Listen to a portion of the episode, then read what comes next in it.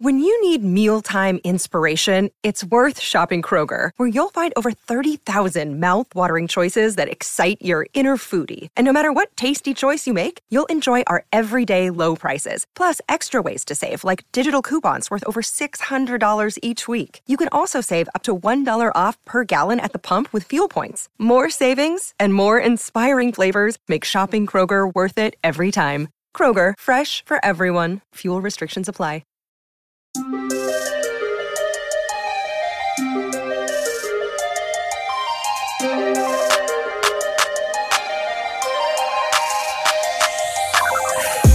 to Around the 412. We are part of the DK Pittsburgh Sports Podcast Network. And welcome also to Victory Monday. With me, as always, is Smitty, and I'm Tyler. What's going on, man? It's our first Victory, Victory Monday. Monday in like a month. Victory Monday. Yeah, this one felt a little, if you're watching on YouTube right now, different. You know the shirt that Ben pulled up with to uh to camp? That's what I'm rocking right now. Nice. But uh, yeah, let's talk about this game because I think that we might have a little bit of different viewpoints here because I was at the game sitting in like one end zone, right? So there's some stuff right. I'm sure that I missed that wasn't going on. I haven't watched the tape back. I'm sure there's stuff that I missed. Um, so that's why I want to start with you. Like, what are your overall feelings about this game? The Steelers do come away with a victory here uh, in Week Five against the Denver Broncos. I mean, first off, I'm just gonna I, I, I, have to give them a little round of applause because they proved me wrong. Um, I said that they were going to lose, and I just continued to say that I thought they were just going to lose until they could show me a little something different. Again, they're not great. They weren't great, but I think at least offensively, you started to see more of what we saw in Green Bay in the run game with the offense. I mean, Najee had his first 100 yard game. 122. I believe he averaged over five yards a carry, and he had the touchdown. Um, I still think that they're not great in the passing game, but you know, Chase Claypool, another guy that I said that needed to uh, really step it up. He he did today. He had what five catches five for a hundred, yeah, and a touchdown. So I, I think that overall the offense performed better than what I thought they had or were going to do and what they had been so far. I still think that Ben has his issues, um, not just physically, but I still think that there's issues in the passing game with Ben, but you know, that's basically where we're at right now. But overall, I think it was a vast improvement from what we've seen so far the past few weeks. And I think defensively, they weren't great, especially down the stretch. I mean, Denver kind of made it a game, but mm-hmm. at least in the first half and earlier in the second half, I thought the defense was performing really well. Um, and I, I never felt like the game was out of hand, really. Um, I, I, always thought once the Steelers had that lead, I know it got within like the one score, but I never thought the Steelers were going to give it up. Oh, okay, all right, gotcha. Uh, the way that you worded that, I thought you were saying that you always felt like Denver was in it. No, um, no, no, okay. no. I, I thought I thought Denver was in it at the end. Whenever I was like, okay, well now yeah, it's like crunch time. it's, it's, like, what what are they going to do? But I, I never really felt like we were hanging on to the lead that much. Yeah, I wonder, you know, how much of that has to do with we have a couple injuries to talk about. We're not going to have too much more information until we hear from, you know, Tomlin more so, but we know Juju left the game uh, with a shoulder injury. That did not look very good. He's at the hospital getting tests on that right now. Hospital. That's um, but I, I was just saying with the defense, I wonder how much of that changing down the stretch was the fact that Devin Bush didn't play a lot in that second half. He left with what was originally called a leg injury. I believe that they said after the game, you groin. guessed it, groin. Uh, so we'll see. That's obviously going to be something to monitor. They also didn't have Cam Sutton today. A lot mm-hmm. of put on James Pierre's plate, who had an up and down day, but hey, he's the guy that made the play at the end of the game to seal it. Um, he also had a really nice pass breakup where he almost intercepted it on that. Was that on that same drive, or maybe it was the previous drive? One of the last no, couple was, drives. It was, the, it was the same drive. Okay, so that would have been like right before um, the pass to get them to, down to the nine yard line, I guess. Um, but yeah, I wonder how much of that defense, you know, struggling down the stretch was due to them not having Devin Bush in the middle of it. We saw a lot of Robert Spillane and Joe Schobert in the middle because of that. Um, I, there's just a, yeah, I want to turn it back to the offense though, because yeah. that's really what I think the key is here. If this game is going to be, or this game, if this team is going to be at all competitive, it's, you know, it relies on the offense being about an average unit. They could be a little below average, I think, with the defense we have, but they need to be about baseline. And what we saw today, there's some hope there. You know, we'll see what what Juju status is going forward, but Diontae Johnson only had two catches for 72 yards, but you know he could have had a lot more. He had two catches taken away by penalties. You mentioned Chase Claypool. Now let's talk about what we really want to talk about the run game, the offensive line. And this is something again, I don't know if I need to go back and watch and I'll see a lot more stuff that I don't like. But just on the surface, being there watching this, I thought the offensive line had a pretty solid day today. Um, and you know what? Chukwuma Okorafor came back into the starting lineup for Joe Haeg. There was one time the the play where Ben fumbled where he got yeah. beat. That was like really like the the blemish on this for the offensive line. Other than mm-hmm. that, I thought that they had a pretty solid day. Well, that wasn't even Chooks' guy. That was uh, Jr.'s guy. So, yeah. so he he came around the end. But uh, yeah, I I thought the offensive line looked uh, much improved based off the previous weeks. And uh, as I mentioned before, I think that we start started to see improvements in the run game at least in Green Bay, and I think that they just improved on the what they did last week as well, and it, showed. The numbers showed. Najee had his first 100 yard game. Yeah, you know they still need to clean up the penalties. I think that they're taking a little. They, there's like what, two or three holding calls, illegal man downfield on Kendrick Green, which isn't the first time that that's happened with him this year. Um, but yeah, you just you're looking for steps forward because we knew that this was going to be a work in progress, and I think that you know slowly but surely we're starting to see some of that improvement. Like, you listen, like it's not all sunshine and rainbows. We can both agree, like we don't expect this to be a very good unit, but the fact that we are seeing some growth there, again, if they can get to like even close to average, that is going to just take so much pressure off this defense. Like we saw today, the defense had to play like five snaps in the first quarter, which is unbelievable. Like if you can mm-hmm. do that every game, you're going to be in a lot of football games. So they definitely took a step forward in that respect. What do you think about Ben today? Because you know, from what I saw there, he was okay. There were the the passes he was missing were like out routes, short short yardage out routes to the sideline where he was just overthrowing it too far well, to was, the sideline. There was one comeback route as well with Juju that he just completely missed as well. Yes, yeah, um, behind and, behind. I think Surtain was on the coverage there, I think that Ben was probably the worst part of the offense today. And that's saying something. I mean, considering he didn't have an interception, he had the one fumble, but it's he hard to really had blame. Like two interceptions though. Oh, I, I, know he didn't have the interception, but uh, I'm just saying like it's it's good that we didn't have really any turnovers. We had the one, but I can't really put that one on Ben. Um, yeah, that's really on the offensive line. Unless, unless you want to say he was holding onto the ball too long, but yeah, you'd hope I, that he would feel that pressure. But again, you know, Dan Moore Jr. gets beat pretty clean, and he's just turns yeah. into a fire drill. So I, I still think that he was probably the worst part of the offense today. Um, and the reasoning being because I think that the offensive line had improved, um, very, very like a lot over the past few games, and I, I don't think Ben has really been there. And I, I understand he's got the pec injury, the hip injury, but mm-hmm. I, I, I don't think that makes the throws that that inaccurate a lot of the time, and it that doesn't change the decision making from Ben as well. I, I still don't think his decision making has been stellar to start the season. When we come back and we, we want to you know start previewing this game against Seattle, where I want to leave it with Ben though is he did exactly what we thought needed to happen coming into this year though. Like he just facilitated. He got the ball like throwing the ball short and letting these guys make plays. The, the YAC today was unreal from Diontae Johnson and from Chase Claypool. So he did kind of what we expected Ben to do coming into this year. He only threw 25 passes, and that goes back to you know crediting the offensive line for being able to establish the run. And Najee Harris, who, man, uh, again, I think that this is going to be a fun game to go back and watch Najee Harris because he was turning nothing into something, even when they weren't creating those lanes. The dude falls forward for four yards, like. Yeah. He, so he's he's fun to watch, man. It's he he was dealing with something too. I'm sure people noticed he wasn't in the game down the stretch. Yeah, he was like he had cramps. Yeah. yeah you know, it, it's funny. Like when you're there, you notice some different things. Like Pat Freiermuth was also like getting stretched out. Like you just wonder how many times throughout the course of a game players do exit and like are getting work at some point. Yeah, like, not shown on the on field. TV. Yeah. But okay, I, when we come back, we're going to continue to talk about the Steelers. However, we're going to start previewing next week's game against Seattle, which all of a sudden, after Thursday night's uh, game and then Friday news on Russell Wilson, seems to have a lot different picture. We'll talk about Steelers, Seahawks, Week 6 Sunday Night Football when we come back on Around the 412 as part of the DK Pittsburgh Sports Podcast Network.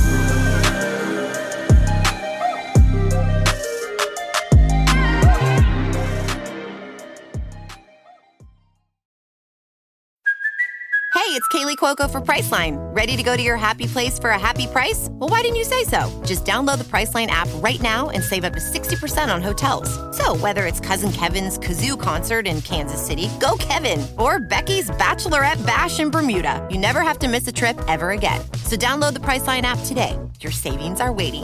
Go to your happy place for a happy price. Go to your happy price, Priceline.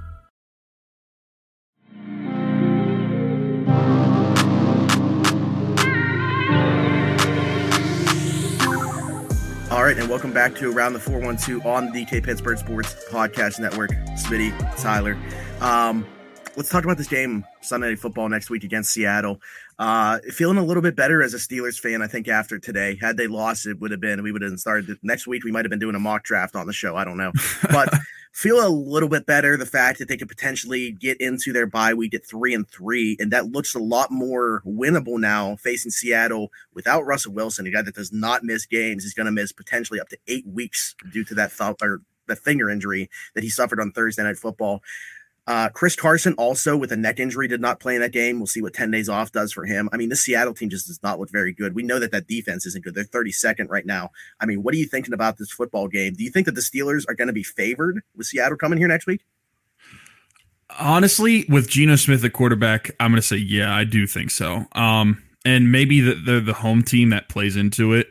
Mm-hmm. But I feel like if Russell Wilson was the quarterback, based off of the previous performances of the Steelers, even if the game would have been, played out the same way it did today for the Steelers, and Russell Wilson was still the quarterback, I feel like the Seahawks might have been still like a two and a half, three point favorite, you know, um, even on the road, just because of the poor play from the Steelers offense. But now that it's Geno Smith, and I understand like he's going to get time to prepare, prepare as a starter and everything like that. He's going to get a full week and a half basically because they played on Thursday night to prepare for the Steelers.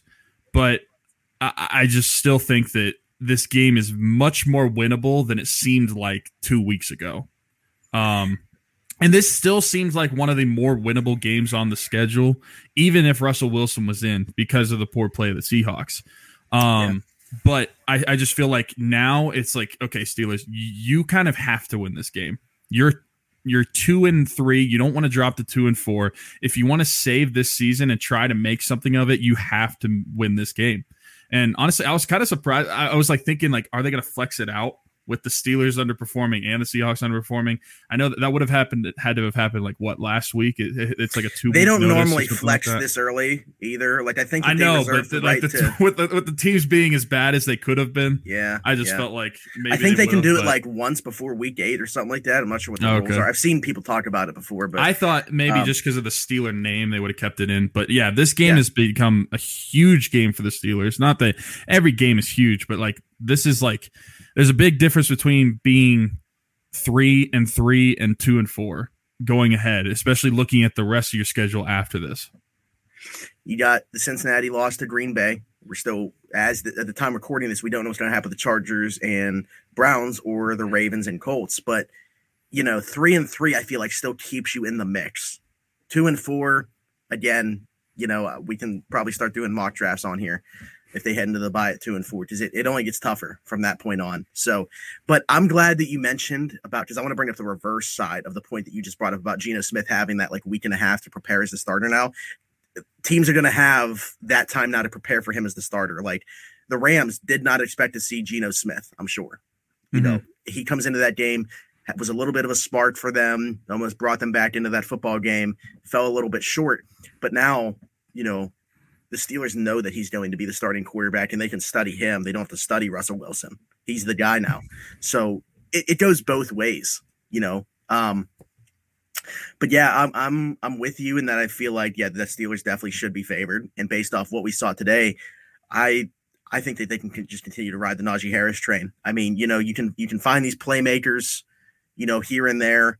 Um, you know, just get the ball to them in space and let them do their thing. Diontae Johnson, Chase Claypool, those are gonna be the two guys. Maybe we get James Washington back next week. I don't want to completely like roll out because we don't know what's going on with Juju, but it's just tough for me to envision as we sit here right now a path to him being there next week. So I'm just hoping we get the rest of these guys back. Um, but you know, if the offense does the exact same thing that they did today, I mean, Denver is a much better defense. We didn't even really touch on that. Denver Yeah. is a much better defense than what Seattle's going to be rolling out there next week.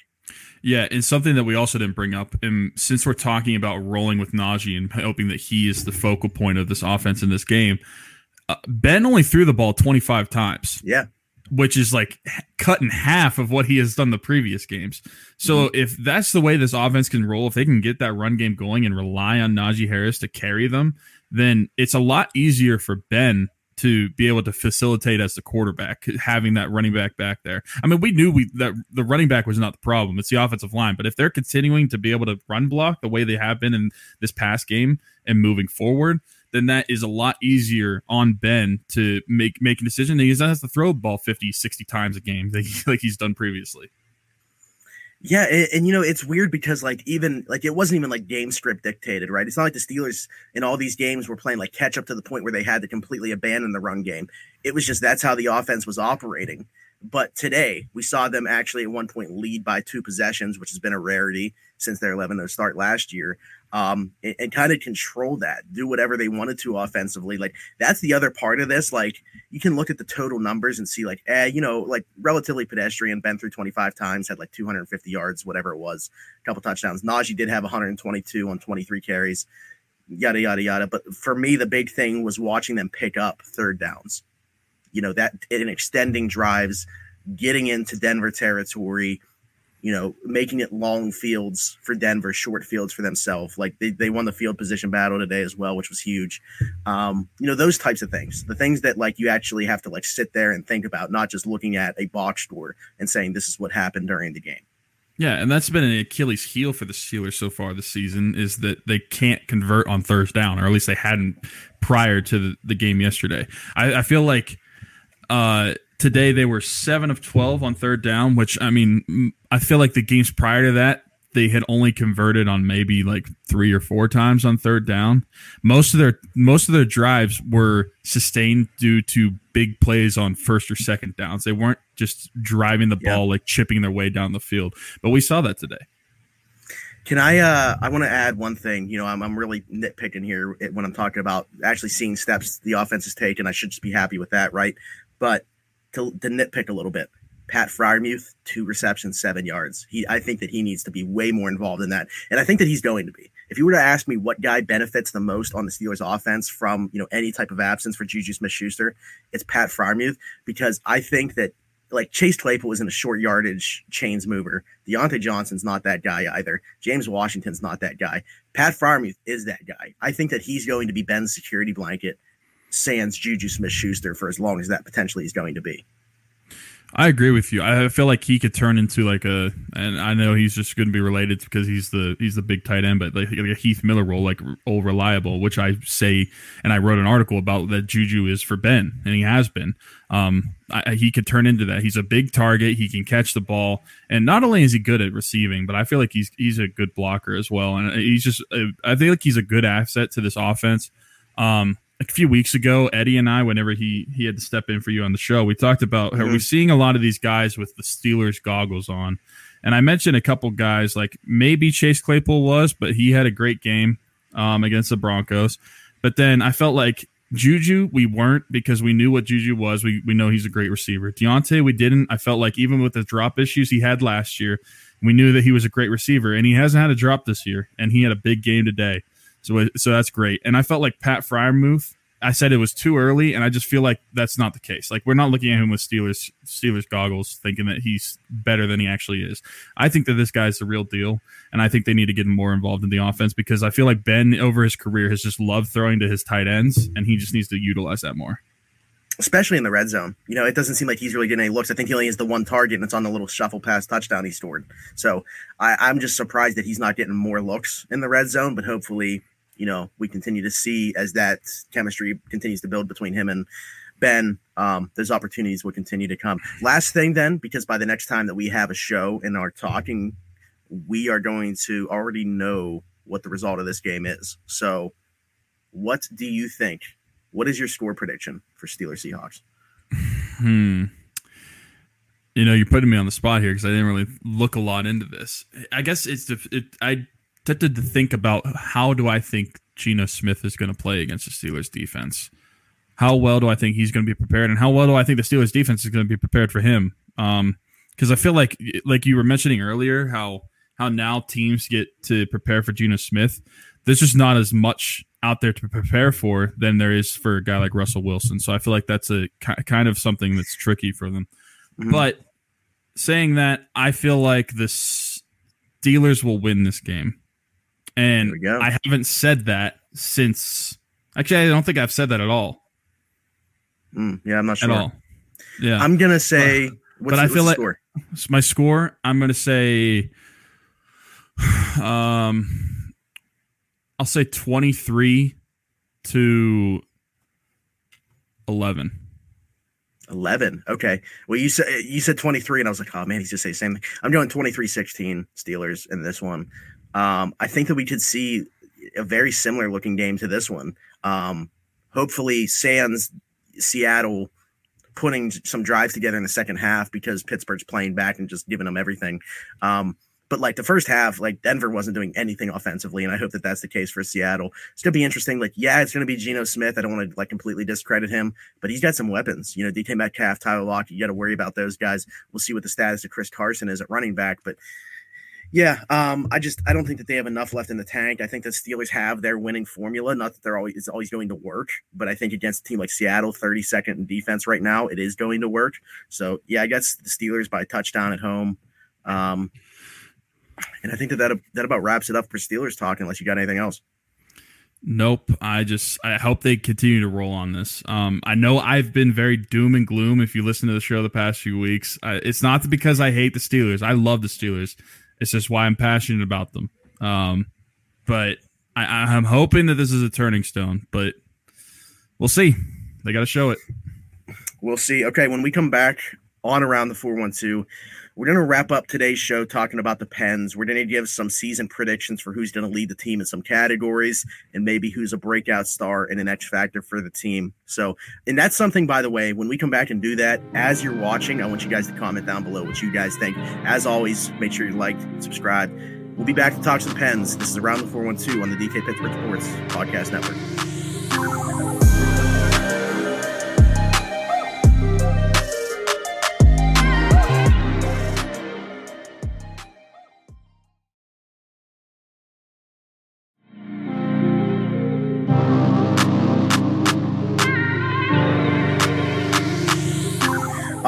Welcome back to Around the 412 on the DK Pittsburgh Sports Podcast Network.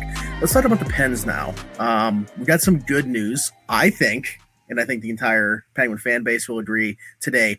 Did you see what I saw when I see Sidney Crosby on the ice, team practice, two hands, two? I, I was going to say that is that is the, the most important part. He's using both of his hands yeah, I mean, how, how do we feel about it? I mean, this is good news. He's going to travel with the team uh, on the road trip to Tampa. I people are like, oh, is he going to play in the opener? I I know, but I think that it leaves the door open for him to only miss like a game or two. Yeah, I was gonna say originally we were thinking maybe what two weeks we'd miss be missing Sid, but now yeah. although although shout out to if you've been following Taylor, of DK Pittsburgh Sports on Twitter. She's been pretty adamant that he's going to come back very soon, like once the season starts. I think she was thrown out like four to six games, but this this is very encouraging. I mean, with him joining back in practice and using both hands, I'm assuming he's full contact if he's back in practice as well.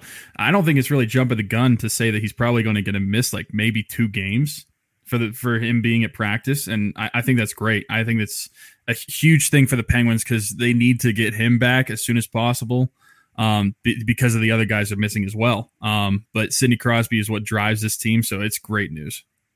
Yeah, I mean, we can talk about. We know that they're going to miss Geno for a couple months. Um, Zach Aston Reese also, right? You know, he's been out with COVID. He's mm-hmm. clear of the symptoms now. Like he was at, he actually had symptoms, unlike Jake Guentzel.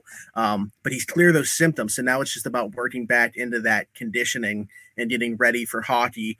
Um, what do we think about his status? Like, based off hearing Sullivan say that, I'm not so sure that he's going to be ready for the opener either. I think the lineup that we saw play tonight very well could be the lineup that we see in Tampa, and that's based off maybe Mike Matheson because he's left practice with a lower body injury.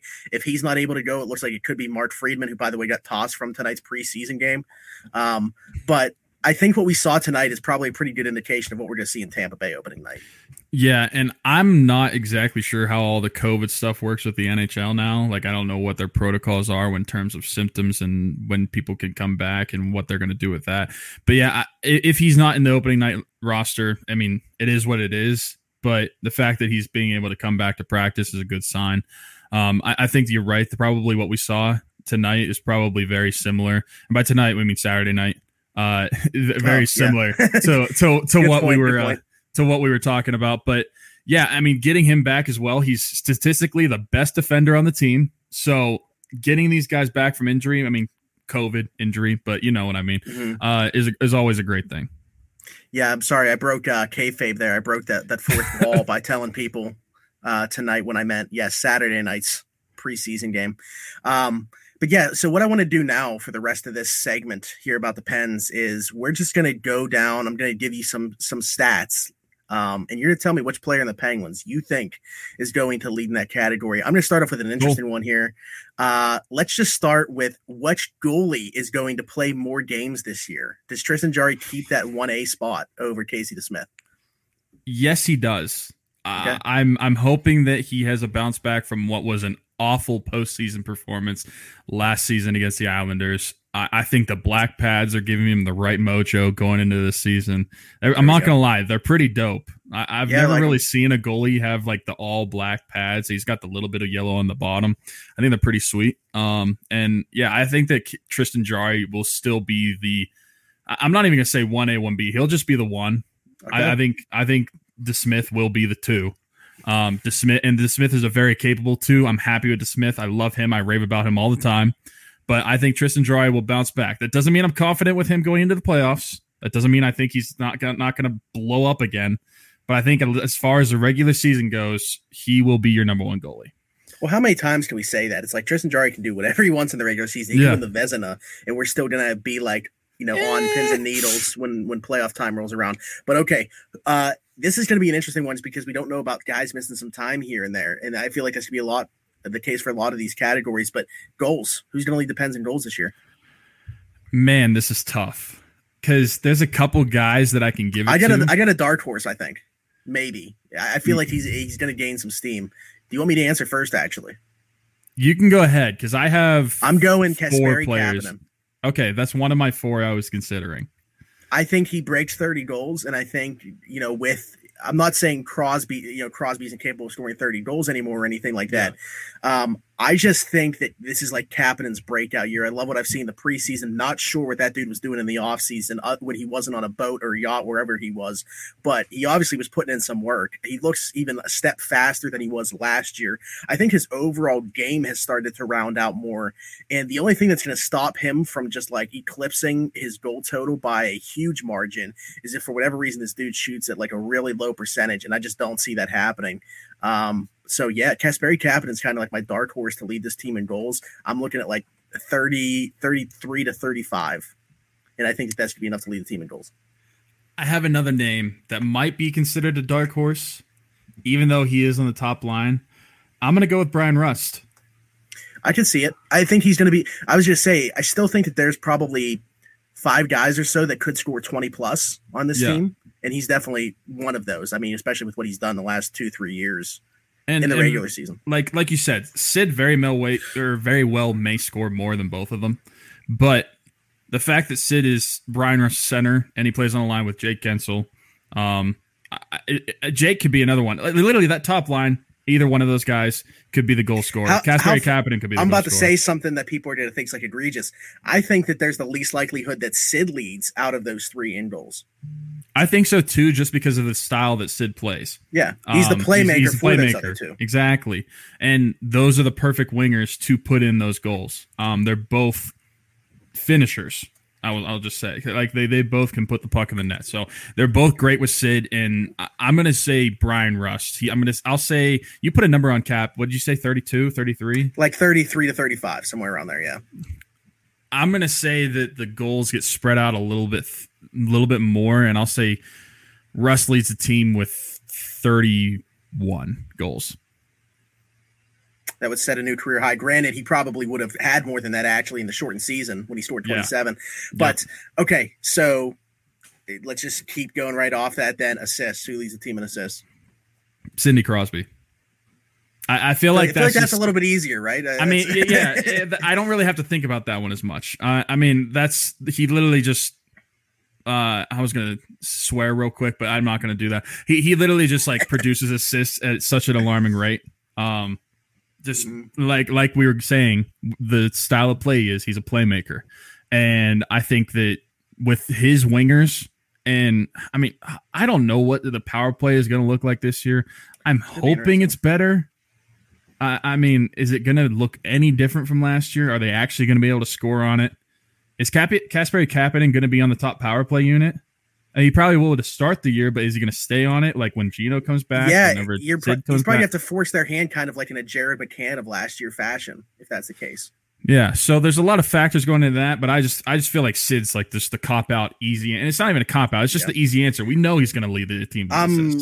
I'm with you on that, and that's why. Okay, so Bryan Rust in goals, Sidney Crosby in assists, but who's going to lead the team in points is the answer to that. The same thing is it's Sidney Crosby. I mean, especially because we we're talking about had we been looking at him missing six weeks of the regular season or whatever we thought that it could be like an extended period of time, maybe that changed this answer a little bit.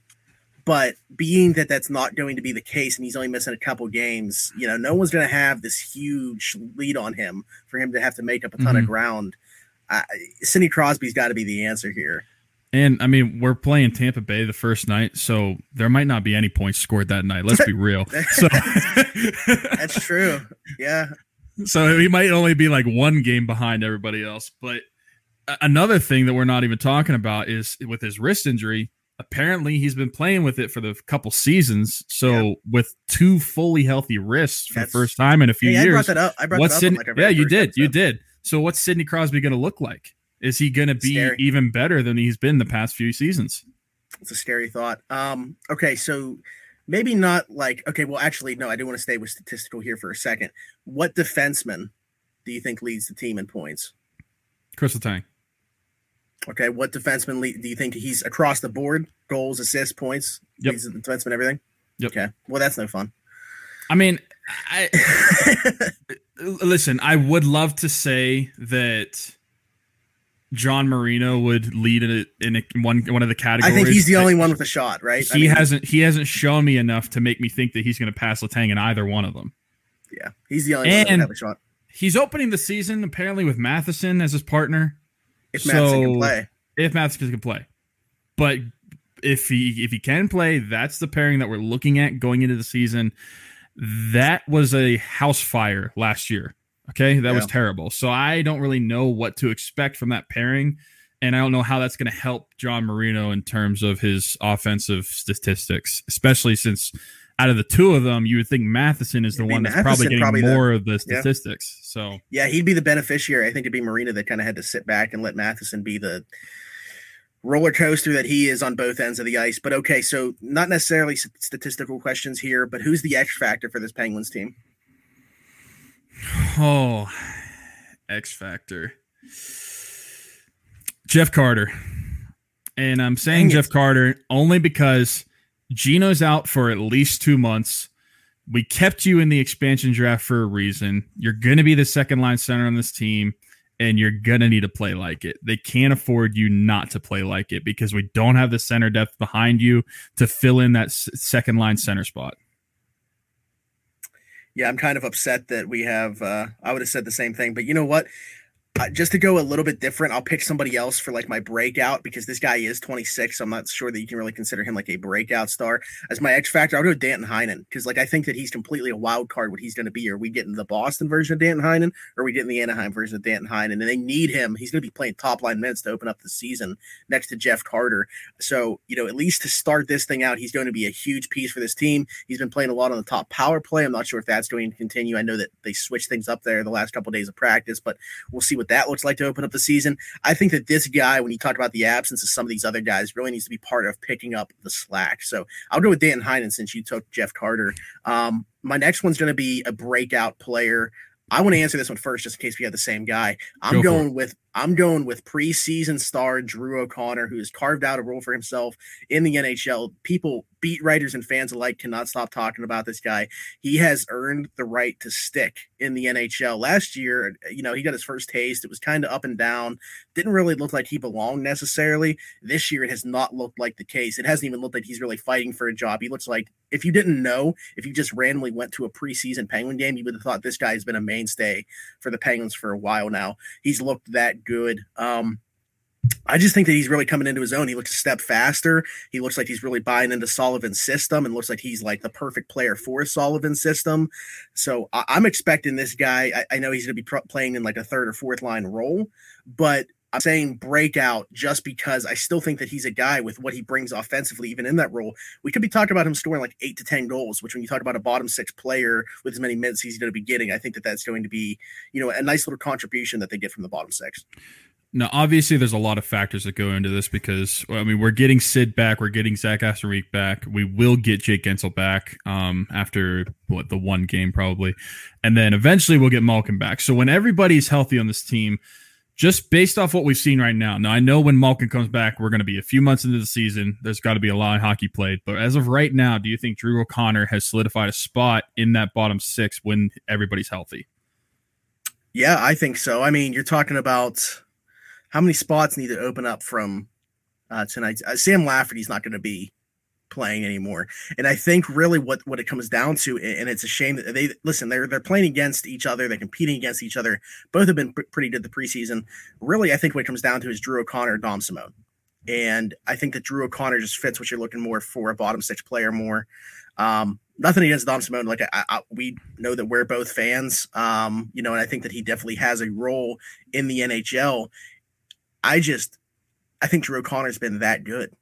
He has been, you know, I, and and he can play center too. That's the thing is like we don't when Malkin comes back. If you're asking me, I'm picking Drew O'Connor over Brian Boyle. Is he this year's Freddie Gaudreau? That's it that's a good uh that's a good player to throw out there too because that's somebody that I was upset about losing. If Drew O'Connor is going to play anything like what I'm hyping up right now, I it's going to be that way. You know, he's going to be the next Freddie Gaudreau and the guy that we're talking about, you know, being like an unsung hero for this team that you can move up and down the lineup. Our friend Doug Black, he actually threw out that he wants to see this guy get a shot with Geno um, the comp that he threw out there, this is going to bring Pens fans back a little bit, and they'd be like, "Oh, this guy wasn't very good," but I always liked him. Scott Wilson from those Cup runs was a pretty decent player. He sees a lot of Drew O'Connor's game, um, it, you know, similarly to Scott Wilson. So I don't know. I mean, I mean, we'll see, but I think that Drew O'Connor definitely, definitely, definitely is going to start this season on the roster, and I think even when we get you know the the bodies back that we're talking about by then again, this is going completely off how I'm projecting the season to go. He'll have definitely carved out a role for himself, regardless of getting the healthy bodies back. Hey, if Drew O'Connor paves his way to a uh, cup run like Scott Wilson did and with the rest of that team 20, in 2016, I'm fine with it. Um, but for my breakout player, I'm going to kind of piggyback off of one of your an- previous answers, and it's your goal answer.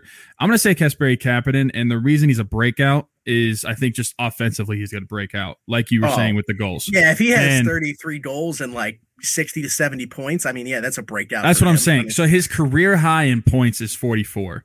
I think he's at least getting 60 this year. And so I think for that alone, I feel like he's considered a breakout player. I think he's going to solidify that the Penguins traded for a top six winger because everybody was like, why did we just trade our first round pick, a top 15 pick, for a third line winger? No, he's going to solidify that he is meant to be in this top six. Love it. Okay, last question. We got to get out of here. Yep. Do the Pens make the playoffs this year? Yes, by the skin of their teeth, they do. It's a tough it's division. I, I got to say, it is a tough, division. a tough Luckily, Boston no longer part of it, but true. but uh, yeah, but we get still, Carolina back too. It is, yeah. It's a, it's a tough division. It's going to be a dog fight, but I'm with you. I think that they still find their way into the postseason, and I think that again, you know, we're going to be singing the praise of Mike Sullivan, who probably won't get anywhere near that Jack Adams trophy. But that about wraps it up for us. As always, if you're watching on YouTube, be sure to subscribe to the DK Pittsburgh Sports channel. Leave us a like, leave us a comment, hit that notification bell so you know when a new video is posted. Or when we go live, like we sometimes do for the Steelers Today videos on Friday. Uh, we're putting out good content every single day, multiple pieces of sports content. You don't need any other channel when it comes to Pittsburgh sports. So be sure to subscribe to DK Pittsburgh Sports. Follow us on Twitter at around the 412. Of course, follow DK Pittsburgh Sports as well as well as the individual podcast channel that we got set up. Um, other than that, oh, the GoFundMe for Rock Around the 412. It's alive and well. It's our pinned tweet on Twitter. Please share it at the very least. Donate if you can. I've started to work on the prizes now for those who do donate. All the information is right there. You don't need, me to read it to you, but I'll just say in the four years that we've done it, this is year four now, we raised over $10,000 to give directly to families to provide Christmas in our area. It's a great mission. We can't thank you guys all enough for helping us make it come true. Other than that, it's been Smitty. It's been Tyler. This is Around the 412 on the DK Pittsburgh Sports Podcast Network, and we will talk to you next time. Bye.